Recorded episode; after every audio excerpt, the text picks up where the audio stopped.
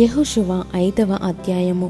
వారు దాటుచుండగా ఇశ్రాయేలీల ఎదుట నుండి యెహోవా యోర్దాను నీళ్లను ఎండి చేసిన సంగతి, యోర్దానుకు పడమటి దిక్కుననున్న అమోరీయుల రాజులందరినూ సముద్రమునొద్దనున్న కనానీయుల రాజులందరినూ వినినప్పుడు వారి గుండెలు చెదరిపోయెను.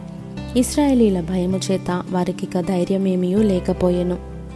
ఆ సమయమున యెహోవా రాతి కత్తులు చేయించుకొని మరలా ఇశ్రాయేలీలకు సున్నతి చేయించమని యెహోషువకు ఆజ్ఞాపింపగా, యెహోషువ రాతికత్తులు చేయించుకొని సున్నతిగిరి అను స్థలము దగ్గర ఇశ్రాయేలీలకు సున్నతి చేయించెను. యెహోషువ సున్నతి చేయించుటకు హేతువేమనగా, ఐగుప్తులో నుండి బయలుదేరిన వారందరిలో యుద్ధ సన్నద్ధులైన పురుషులందరూ ఐగుప్తు మార్గమున అరణ్యములో చనిపోయిరి. బయలుదేరిన పురుషులందరూ సున్నతి పొందిన వారే కాని ఐగుప్తులో నుండి బయలుదేరిన తరువాత అరణ్య మార్గమందు పుట్టిన వారిలో ఎవరునూ సున్నతి పొంది ఉండలేదు. యెహోవా మనకు ఏ దేశమును ఇచ్చేదనని వారి పితరులతో ప్రమాణము చేసెను. పాలు తేనెలు ప్రవహించు ఆ దేశమును తాను వారికి చూపింపనని యెహోవా ప్రమాణము చేసి ఉండెను గనుక ఐగుప్తులో నుండి వచ్చిన ఆ యోధులందరూ యెహోవా మాట వినకపోయినందున వారు నశించు వరకు ఇశ్రాయేలీలు నలువది సంవత్సరములు అరణ్యములో సంచరించుచూ వచ్చిరి. ఆయన వారికి ప్రతిగా పుట్టించిన వారి కుమారులు సున్నతి పొంది ఉండలేదు గనుక వారికి సున్నతి చేయించెను. ఏలయనగా మార్గమున వారికి సున్నతి జరగలేదు. కాబట్టి ఆ సమస్త జనము సున్నతి పొందుట తీరిన తరువాత తాము బాగుపడు వరకు పాలెములోని తమ చోట్ల నిలిచిరి.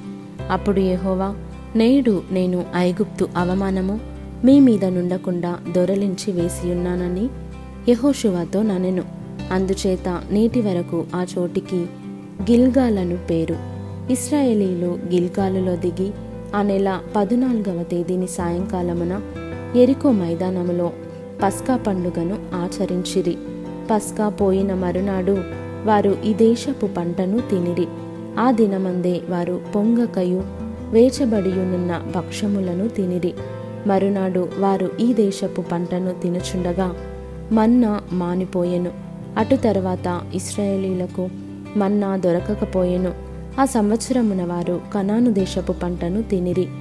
యెహోషువ ఎరికో ప్రాంతముననున్నప్పుడు అతడు కన్నులెత్తి చూడగా, దూసిన కత్తి చేత పట్టుకొనియున్న ఒకడు అతని ఎదుట నిలిచియుండెను. యెహోషువ అతని వద్దకు వెళ్ళి, నీవు మా పక్షముగానున్నవాడవా, మా విరోధుల పక్షముగానున్నవాడవా అని అడుగగా, అతడు, కాదు, యెహోవా సేనాధిపతిగా నేను వచ్చియున్నానెను. యెహోషువ నేలమట్టుకు సాగిలపడి నమస్కారము చేసి, నా ఏలినవాడు తన దాసునికి సెలవిచ్చినదేమని అడిగెను. అందుకు యెహోవా సేనాధిపతి, నీవు నిలిచియున్న ఈ స్థలము పరిశుద్ధమైనది, నీ పాదరక్షలను తీసివేయుమని యెహోషువతో చెప్పగా, యెహోషువ అలాగూ చేసెను.